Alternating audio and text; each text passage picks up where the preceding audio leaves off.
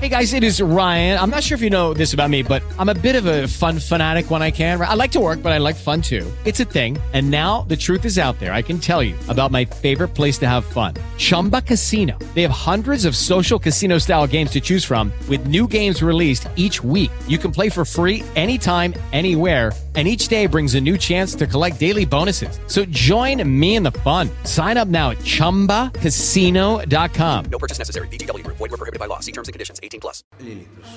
Ona, ja po prostu słyszałam, że na tych transportach dla ludzi były okropne warunki, że pakowali tam po setki, może nie setki, ale setki ludzi i tam musieli stać, nie było miejsca, umierali na miejscu. Czy to jest prawda? Tak, proszę Państwa, jednym z symboli wojny, okupacji, zagłady 39-45 w Polsce, ale nie tylko, jest wagon bydlęcy. On jest czasami nawet na tych wystawach nadużywany. On stoi w Yad Vashem w Jerozolimie. On jest w Muzeum II Wojny Światowej w Gdańsku wyeksponowany. On jest na Majdanku, Państwo zobaczą, tam nie zawsze, ale możemy poprosić, żebyśmy tam weszli. Jest taki wagon, taka instalacja z wagonem bydlęcym. To jest symbol. Dlatego, że ludzie przez oprawców czy przez Niemców byli wożeni po kraju, ale też do Niemiec byli wożeni właśnie w takich wagonach. I rzeczywiście, no już sam słowo transport, no transportuje się zwierzęta, prawda, towary się transportuje. To ta nazwa się nie wzięła znikąd. Ja zastanawiałem się, gdy piszę, zawsze zastanawiam się, czy użyć jakiegoś słowa takiego bardziej ludzkiego, prawda? No ale to bym sfałszował tę rzeczywistość. Tak, tam były, znaczy zależy skąd, dokąd, zależy kiedy i gdzie, ale tak, to znaczy przejazd takim wagonem bydlęcym był, to było doświadczenie na granicy życia i śmierci. Poza tym zauważmy, że często w tych wagonach już byli ludzie na skraju wyczerpania tam wrzucani. Oni już odbywali tam często ostatnią drogę swoją. Nie zawsze, bo czasami z jednego obozu do drugiego po to, żeby tam w jakichś fabrykach pracować, w jakichś warsztatach i tak dalej. To była siła robocza. Natomiast to jest osobna para kaloszy, osobna historia. Opisać losy ludzi w samych tych wagonach to jest duże wyzwanie dla literaturoznawcy czy historyka kultury. Olo, proszę. Specjalnie tylko jakiś ślad po takich różnych rzeczach, czy było po prostu coś przypadek, w sensie po prostu szukał czegoś, czy tam może go interesować i mieć coś do zrobienia, czy tam ten problem po prostu specjalnie nie szukał? Jedno i drugie, bo mnie interesował temat, interesowało mnie to archiwum, chciałem się dowiedzieć, co w nim jest, ale czyli rzeczywiście tam specjalnie poszedłem, specjalnie grzebałem, interesowała mnie ta problematyka. Ale że znajdę taki tekst, tego się nie spodziewałem.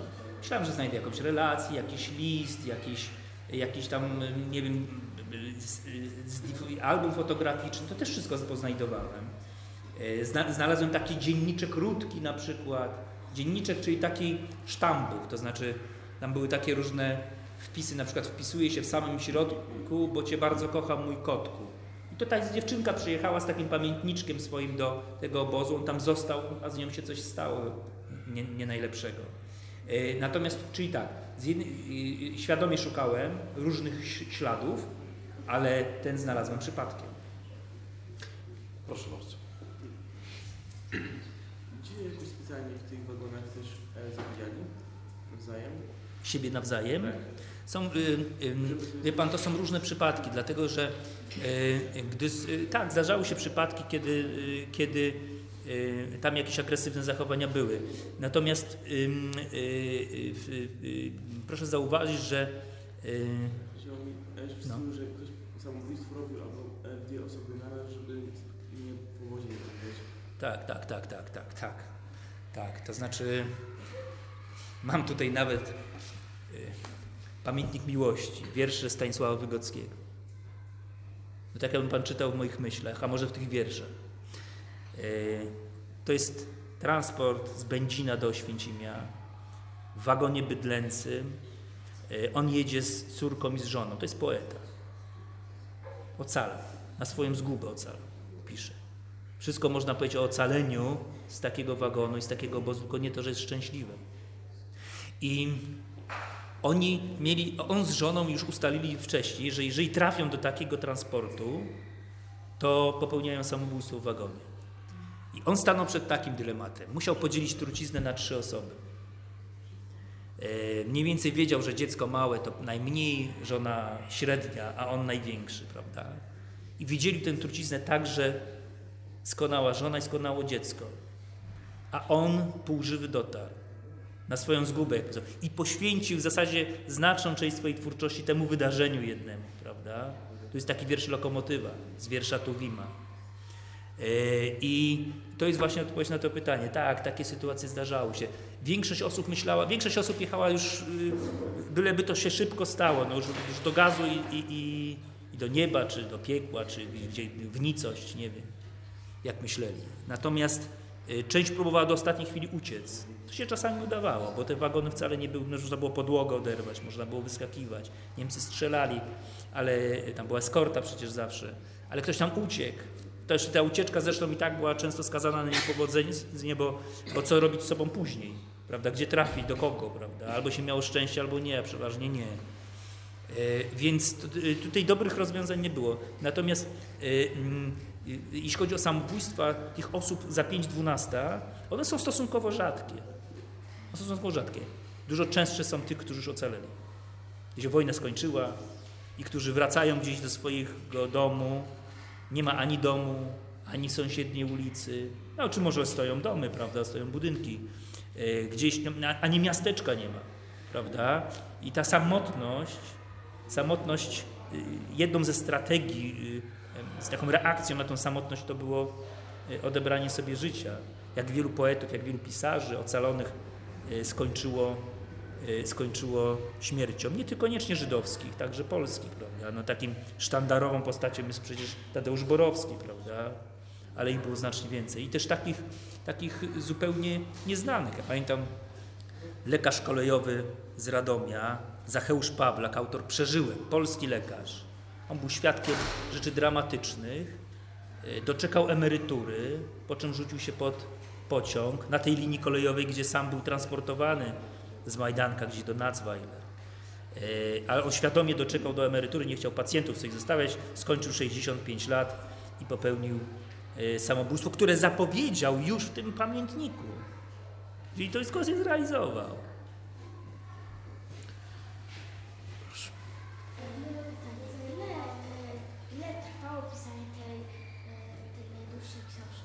Tej najdłuższej, to znaczy to akurat mamy, jeśli chodzi o dziennik, to mamy sprawę prostą. Ta jest najdłuższa? Tak. Ta jest, przepraszam, ona mi wpadła do wanny i dlatego jest taka dłuższa się wydaje, ale ona jest tylko grubsza.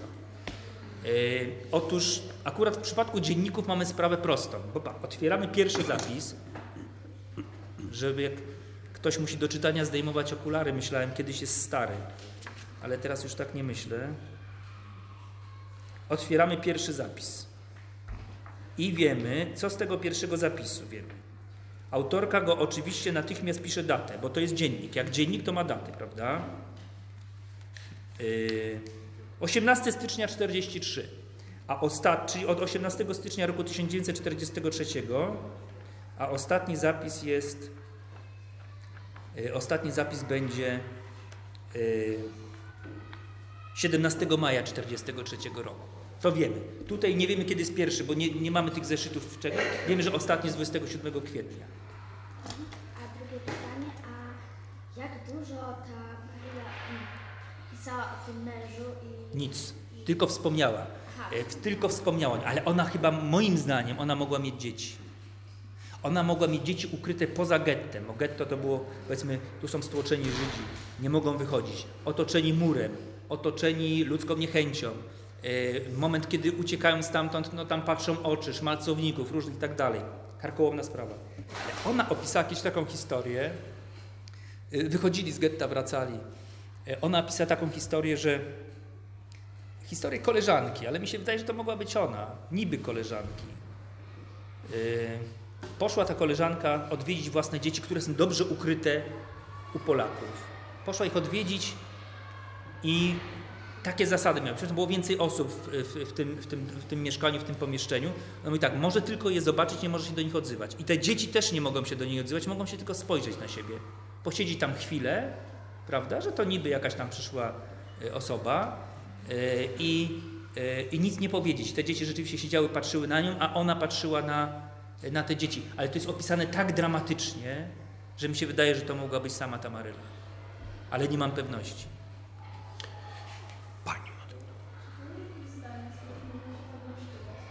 Nie. To znaczy tam jest 2 czy 3 pojedyncze wyrazy, ale z kontekstu mniej więcej wiadomo o co chodzi, prawda? No bo jak my nie potrafimy kogoś przeczytać, na przykład naszych klasówek, nauczyciele, to oni się domyślają, a my tak specjalnie czasami piszemy, żeby nie mogli, ale można czasami z kontekstu, że całe zdanie jest zrozumiałe, chociaż nawet ten pojedynczy wyraz nie.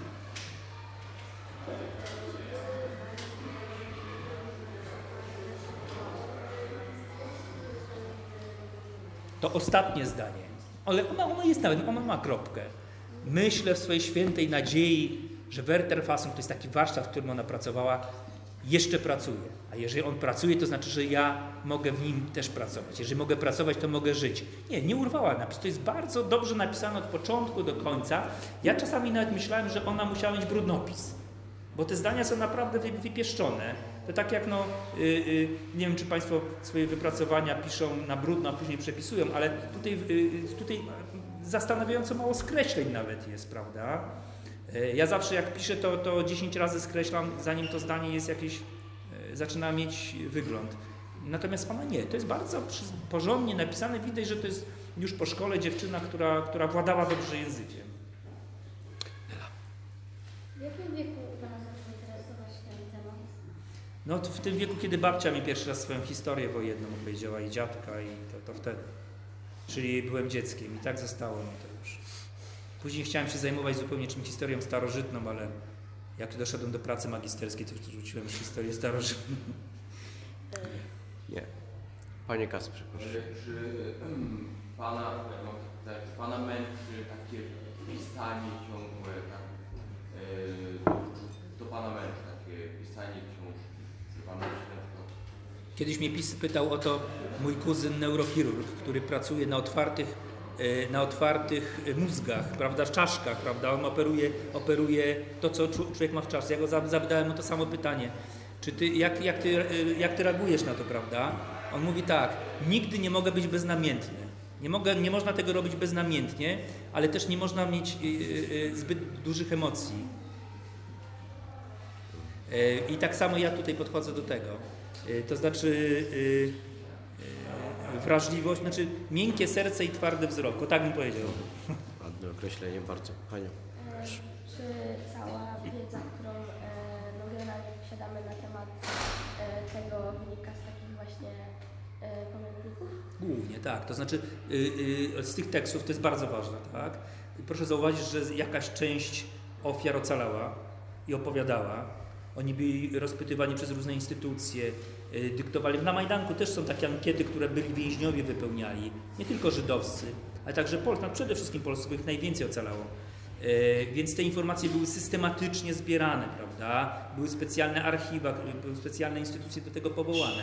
Także to jest i tak, to jest jeden, ale te teksty tak, są bardzo ważne. A czy ona w tym pierwszym właśnie, co nam pokazywał,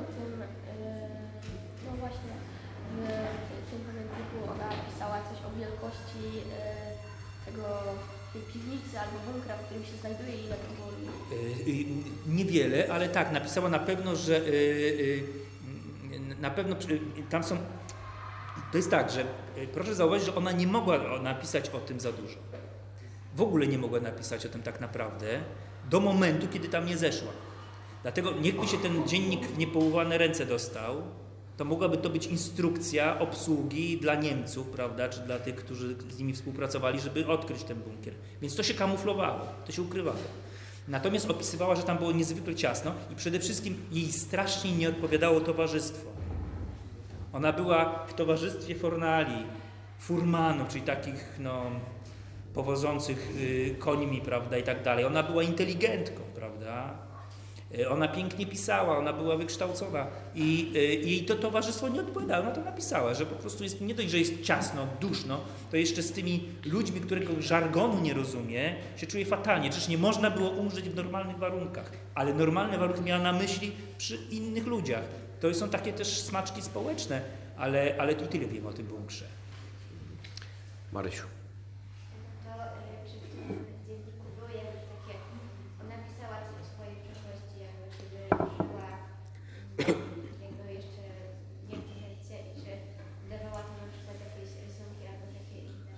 Nie, to znaczy my przede wszystkim pamiętajmy, że znaczna część tego tekstu do 267 strony się nie ocalała. Czyli co było do tej 267 strony, to były być może jakieś nieco spokojniejsze czasy w getcie, jeżeli tak w ogóle można powiedzieć. I być może wtedy pisała. Natomiast tutaj była całkowicie pochłonięta tą codziennością, tym, co się dzieje po drugiej stronie muru, no bo to była jakaś złudna nadzieja, że po drugiej stronie ona będzie mogła żyć, prawda? Ale wiedziała, że ona jest złudna, że nie ma szans, żeby ktoś być może miała nie tak wygląd, który wskazywał, że jej miejsce jest w getcie, prawda? Lub w komorze gazowej. Natomiast nie rysowała.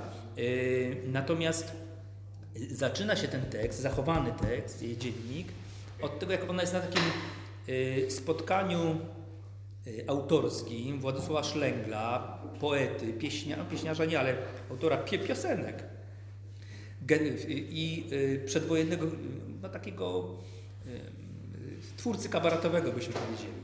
I oni w zasadzie do ostatniej chwili starali się w tym getcie żyć normalnie, no i to było możliwe. I takie wieczory, takie przedstawienia urządzać. Ona na tym jest. Patrzyłam na usta. To jest tytuł, który pierwszego zdania, które tutaj pada.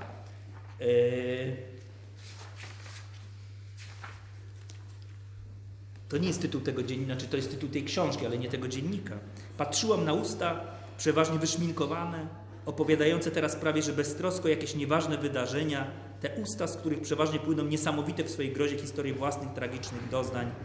I pomyślałam sobie, że człowiek to mimo wszystko jakiś cudowny twór, że jednak się może oderwać, że jednak może zapomnieć teraz, kiedy tkwi po uszy w tym bagnie, które mu grozi w każdej chwili zalaniem.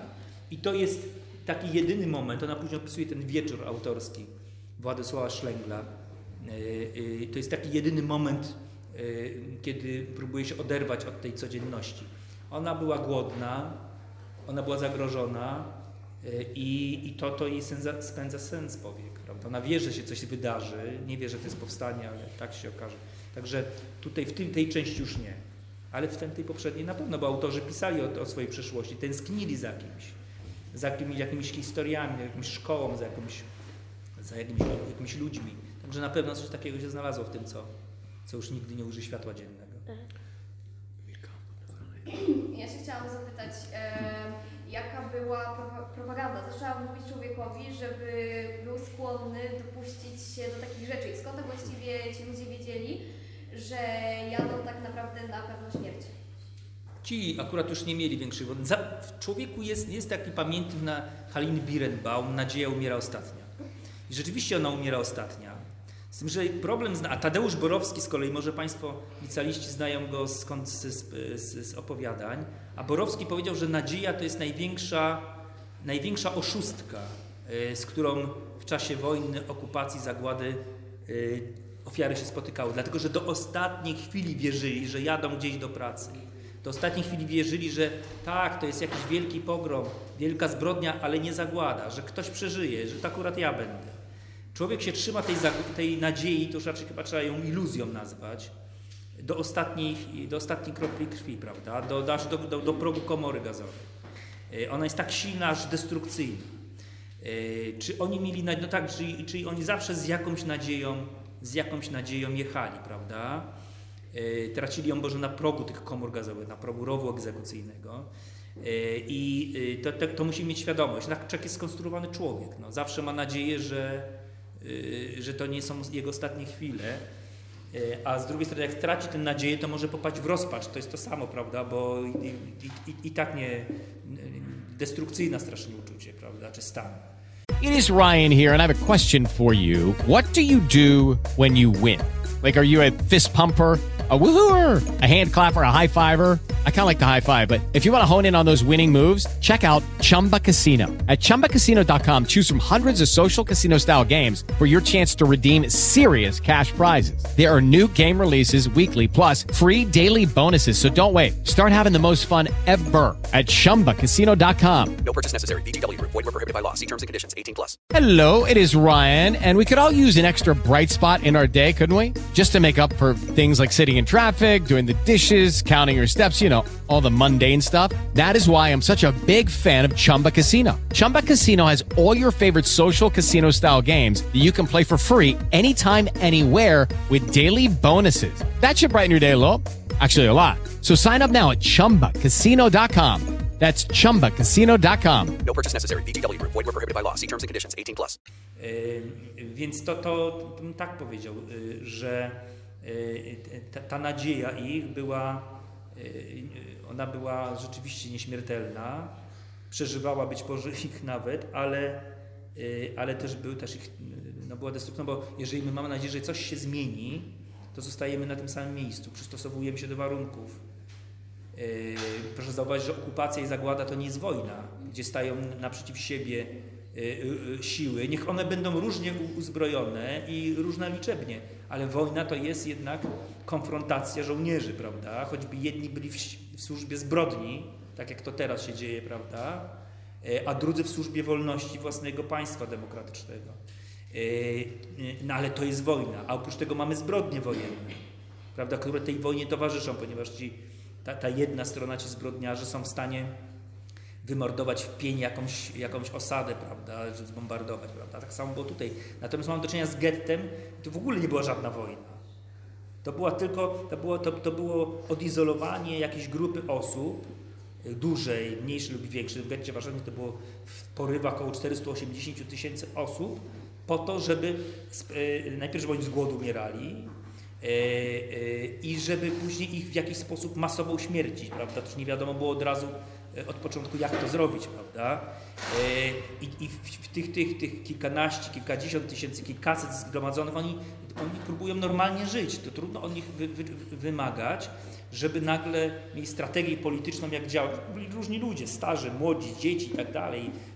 Dlaczego powstanie w getcie wybuchło tak późno? Dlatego, że już powstańcy potracili swoich bliskich. Już nie mieli nic do stracenia, a do tej pory kalkulowali, prawda, że my narażamy na śmierć swoich bliskich, prawda, więc tą nadzieję się wkładało na sztandar, prawda, i może coś się zmieni, prawda, także oni jechali do ostatniej chwili, mieli swoje własne takie iluzje, te nadzieje, że a może coś, prawda, i w przypadku jakiejś małej grupy osób się udawało, no bo chociażby dlatego się wojna skończyła, prawda, i oni przetrwali. Moment zmiany mentalności i jakby pozbycia, no bo moment, kiedy tak propagandowo, głównie Niemcy, uznały już, że Żydzi nie są ludźmi, nastąpił jeszcze przed wojną, naprawdę. Ale kiedy był moment, kiedy mentalność się zmieniła i jakby na pewno nie było to naraz, to nie był jeden moment, cała ludność, ale kiedy się ta mentalność, no, rozumiem. To znaczy tak, no, propaganda zawsze musi, jest taki znakomity tekst, że Państwo będą w liceum, można zapamiętać, Wiktora Klemperera, Lingua Tertii Imperii, LTI, Język III Rzeszy. To jest filolog, profesor filologii francuskiej, a zarazem Żyd zagrożony zagładą w Dreźnie mieszka i opisuje w momencie, kiedy Żydzi nie mogli korzystać z bibliotek, on zaczął korzystać z tego, z czego mógł, czyli z tych, słuchać radia, tych pamfletów, czytać te gazety z tą obrzydliwą propagandą i tam opisał mechanizmy, które rządziły tym językiem przecież. Że tak, ale to jest, nie dotyczy tylko języka propagandy, ale najpierw trzeba zohydzić wroga. Popierw zdefiniować go, później go zohydzić, odebrać mu ludzkie cechy. To jest uniwersalne zadanie propagandy. Ale proszę zauważyć, taki tekst Teodora Adorno, i Maxa Horkheimera, Dialektyka oświecenia. Oni tam taką anegdotę między wierszami, trudny tekst, ale między wierszami taką anegdotę umieszczają. Dlaczego? Hitler postanowił wymordować wszystkich Żydów i wszystkie wiewiórki, powiada jeden. Odpowiada mu drugi. Dlaczego wiewiórki? Proszę zobaczyć, że już ten obiekt nienawiści w osobach Żydów był przygotowany, tak jak Pan mówi, znacznie wcześniej. Oczywiście, że antysemityzm był rozmaity. Jeśli antysemityzm najpierw, pierwsza ta wielka faza, zrobić historiografię antysemityzmu. Ta pierwsza faza antysemityzmu polegała na tym, że Żydzi nie mogą żyć wśród nas jako Żydzi. To było to hasło, z którym się... Nie mogą żyć jako Żydzi, więc muszą się ochrzcić. Się okazało, że Żydzi nie chcą chrzcić, to później ta druga strategia antysemickiego świata była taka, Żydzi nie mogą żyć wśród nas, trzeba ich wygnać. I wreszcie antysemityzm eliminacyjny, Żydzi nie mogą żyć, prawda? On już żadnych źródeł chrześcijańskich nie miał, bo to nie o czym mówić. Natomiast to była konsekwencja. Czyli tak, w roku 1933, kiedy Hitler dochodzi do władzy już z hasłami antysemickimi, Żydzi są już zdefiniowani w Europie i ten obraz Żydów jako ludzi gorszego sortu, gorszej kategorii, jako element animalny i tak dalej, on już jest przygotowany. Już jest przygotowane wszystko. Natomiast to, co za przeproszeniem twórczego było destrukcyjnie w nazizmie, to jest mord powszechny. To jest zabić wszystkich bez wyjątku, prawda? Nie wygnać, nie ochrzcić, nie zmienić osobowość, nie nawrócić, nie zamordować bogatych tylko na przykład, albo intelektualistów, ale nie wszystkich, bez względu. Proszę zobaczyć, ten antysemityzm ma charakter taki hybrydalny, bo te cechy przypisywane Żydom są sprzeczne ze sobą, bo tak są oskarżani o to, że już nie tylko w nazistowskich Niemczech, oskarżani o to, że są bogaci, ale są oskarżani także, że roznoszą tyfus jako biedota, że noszą demokrację parlamentarną, którą chcą zawłaszczyć świat, ale też, że to bogaty kapitał i tak dalej, bo rewolucję zrobili i tak dalej. Więc ten obiekt nienawiści jest przygotowany, tak? To ponad wszelką wątpliwość. Jeżeli Hitler i nazizm chciał cokolwiek eksportować do Europy, to nie nazizm, nie do Polski, na pewno nie, ale antysemityzm chciał wzmacniać. I to było to coś w cudzysłowie twórczego, jeśli chodzi o... A w Polsce się kiedy udało, jeśli się udało? To jest osobna historia. To jest osobna para kałuż, też nie chciałbym kija w mrowisko wbijać Państwu na tym spotkaniu. Natomiast Polska... Polska przedwojenna, przed 1933 rokiem była, ponad wszelką wątpliwość, antysemityzm był szeroko rozpowszechniony. Żydzi i chłopi, to były te takie w tej hierarchii społecznej najniższe miejsca zajmowali. Inaczej ich nienawidzono, inaczej nimi pogardzano, ale status i chłopów i Żydów był w II Rzeczypospolitej dramatycznie beznadziejny. Czy co chciałbym?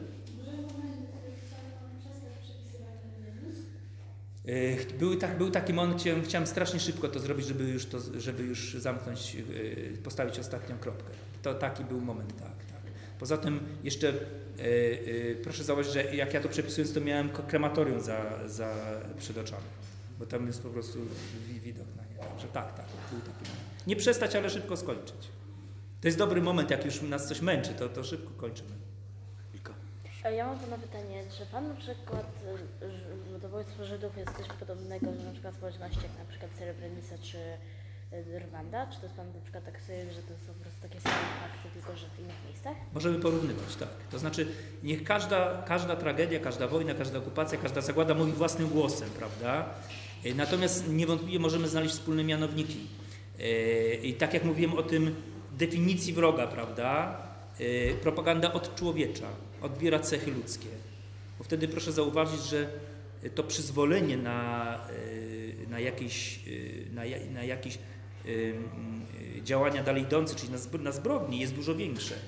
Tak, to niewątpliwie i to ludobójstwo i to, ale mamy świadomość wspólnego mianownika, ale liczniki są różne, prawda, w tych zbrodniach, więc to porównywać tak, ale ze świadomością, że i podobieństwa i niepodobieństwa się tutaj mieszczą. Ja mam jeszcze takie drugie pytanie, czy zdarzało się w osób, które na przykład, że Pan mówił, że te pociągi były takim po prostu takim na bydłe, to tam po prostu sądziłabym, że po prostu dałoby się otworzyć to klawisz, po prostu wyskoczyć. Czy były takie przypadki, że ludzie po prostu wyskakiwali z tych wagonów? Tak, takie przypadki się zdarzały. One nie były nawet rzadkie, prawda, bo to byli często zdeterminowani ludzie jednak. I natomiast po pierwsze one były konwojowane. Często na dachach takich wagonów jechali Niemcy z bronią automatyczną i strzelali jak do kaczek z takich uciekinierów. Poza tym wyskoczyć z pędzącego pociągu to też nie jest łatwo. To znaczy po prostu można było zginąć albo się połamać. No i co taki połamany człowiek mógł zrobić ze sobą przy torze kolejowym, nawet jeżeli ocalał. Ale zdarzały się przypadki ucieczek, prawda? I nawet niektóre udane. Mamy takie teksty tych, którzy wyskoczyli z transportu. Ale to są bardzo rzadkie udane przypadki. Ja mam pytanie o też... Nie, Emilio, dziękujemy. Dalej, druga Emilka, proszę bardzo. Czy spotkał się kiedyś pan, co się zauważył, że zdarza się taki błąd, że ludzie przez określenie polskie obozy śmierci myśleli, że zostało stworzone przez Polaków? Nie, to znaczy tak, być może tak niektórzy myślą, ale to są ignoranci. Ja kiedyś czytałem lat temu 30 kilka takich tekstów, dostałem specjalnie jakieś analizy, jakiejś ekspertyzy, gdzie pada ta fraza polski obóz koncentracyjny, w żadnym z nich, z kontekstu, gdyby się go przeczytać, w tytule pada to słowo. Z żadnego z nich nie wynika, że to był obóz stworzony przez Polaków, ale z każdego wynika, że to był obóz na ziemi polskiej, co jest prawda. Proszę Państwa, więźniowie nazywają swoje obozy tak, jak już uważają za stosowne, pamiętnikarze. I oni przeważnie nazywają Oświęcim Oświęcimem, nie Auschwitz. Jeśli chodzi o Majdanek, to nie mają wyboru, prawda, bo to musi być Majdanek. I oni odróżniają znakomicie. I w tej chwili jest taka... Nawet to jest taka cenzura nawet, mi się wydaje, nie chcę powiedzieć polityczna, żeby zabierać słowo Oświęcim, wkładać wszędzie Auschwitz. Żeby podkreślać nam, że to był niemiecki, nazistowski obóz koncentracyjny, chociaż to akurat nie jest to jakiś moim zdaniem wielki problem. Natomiast społeczny, prawda, czy polityczny, czy historyczny. Natomiast ta instytucja, to jest tak, Auschwitz jest instytucją, którą stworzyli Niemcy. Oni stworzyli zbrodnię, ale cierpienie ma na imię Oświęcim. Cierpienie jest polskie i w tym sensie to jest polski obóz koncentracyjny, bo tam byli Polacy, mówili po polsku, czy polscy Żydzi, czy Ukraińcy, czy Rosjanie, czy Czesi, czyli to jest też czeski obóz, słowacki obóz, mniej, ukraiński, też rosyjski obóz, też żydowski obóz, w tym znaczeniu. To cierpienie jest takie. Mnie kompletnie nie razi, jeżeli ktoś powie polski obóz koncentracyjny, jeżeli z kontekstu jego wypowiedzi jest oczywiste, że to jest instytucja niemiecka, ale cierpienie jest polskie. No właśnie problem jest taki, że ludzie, ale dobrze, to nie jest tak dokładnie nakreślane, to przez to właśnie uważają, że to zostało stworzone przez Polaków. Nie, to nie jest... Nie. Absolutnie się nie zgadzam. Wiem, że to nie jest fakt, tylko mówię, że tak się zdarza. Ale to też musimy... Nam trochę to wmawiają, prawda? No bo ja jestem czytelnikiem tych tekstów, one może nie współczesnych, bo to moje przed 8-9 lat temu, jaką ekspertyzę pisałem. Przeczytałem 30 tekstów, te języki, które znałem, to przeczytałem w oryginale, inne mi przetłumaczyli. I w żadnym z tych tekstów pisanych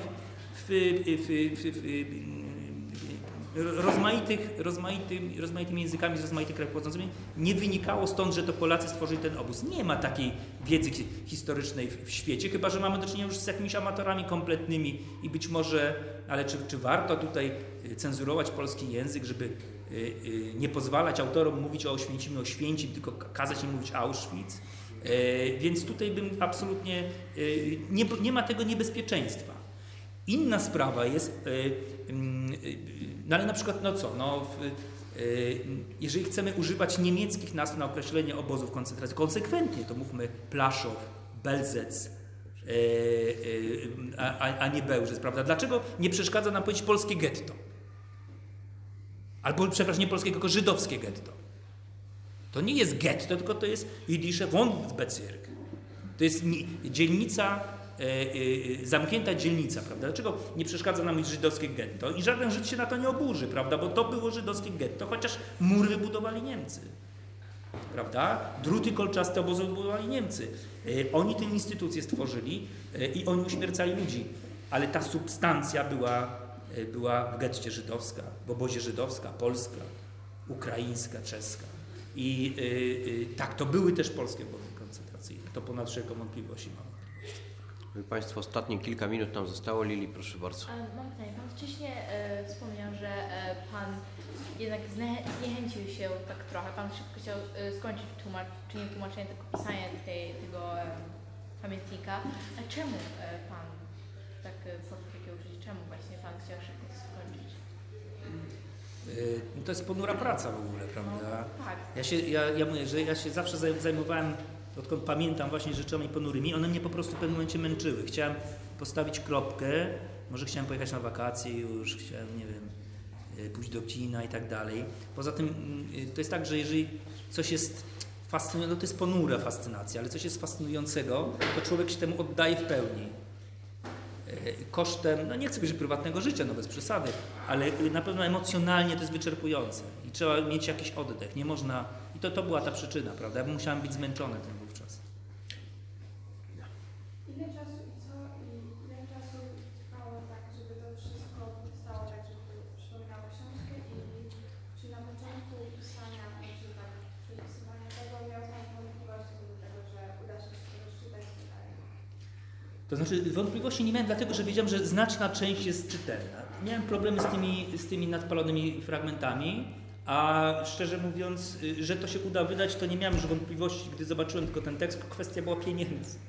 Musiałem po prostu iść do jednego wydawnictwa, do drugiego, negocjować z nimi i tak dalej. Bo to jest tak jak to z urzędnikami, że to trzeba pilnować, prawda? Nie zawsze się ma na to wpływ. I to był największy problem, jeśli chodzi o wydanie tego tekstu. Poza tym chciałem absolutnie, bo wydawca, pierwszy wydawca, do którego poszedłem, on powiedział, że nie, no tego nie będziemy robić, tego autografu, po co to będzie za tego, to zrobimy tylko tak. I nie tak, nie przepisywać tak, tylko normalnie i tak dalej. No to ja już podziękowałem mu, bo chciałem, żeby zrobił tak, jak uważam za stosowne, prawda? I musiałem znaleźć takiego, który to... No 1,5 roku mniej więcej. Ostatnie dwa pytania, moi Państwo. Pani Marysia się zgłaszała? Nie. W takim razie Pan z tyłu, Pan Franek. Ale trzeba, przepraszam, jeszcze doliczyć do tego ten moment, kiedy ona zaczęła pisać. Prawda? No to wtedy to jest początek wydania tego tekstu. Prawda? Ale to przyznaję, to 1,5 roku. Przepraszam bardzo. Tam Pan chciał z tyłu, bo Pan jeszcze nie zabierał głosu, proszę.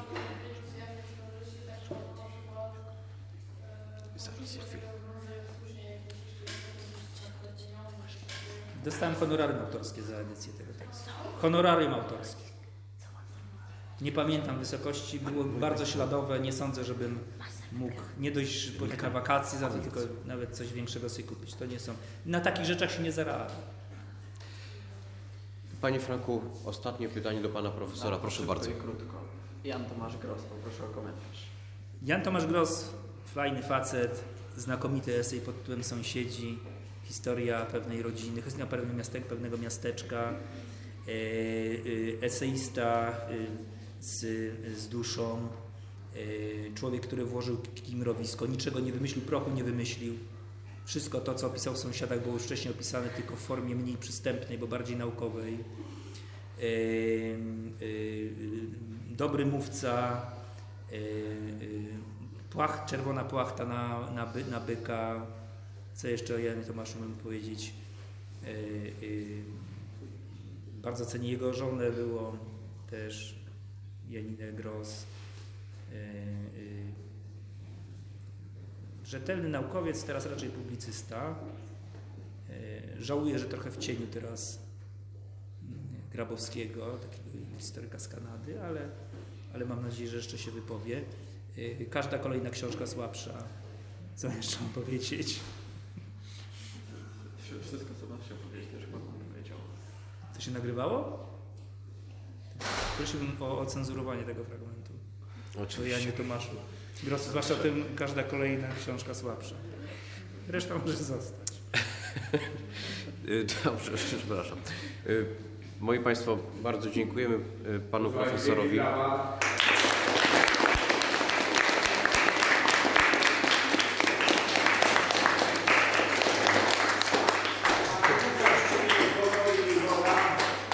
Tak, ja kilkorgu z Państwa oczywiście rozdam książki Pana Profesora. Miejmy nadzieję, że z możliwością dedykacji. Chyba, no tak, ale to Marylka powinna podpisywać, a ona niestety w zastępstwie, ale bardzo dziękuję za fascynujące spotkanie, choć temat wiadomo bardzo trudny i smutny, ale życie też bywa trudne i smutne, nawet takie zwykłe nasze. Bardzo dziękujemy raz jeszcze.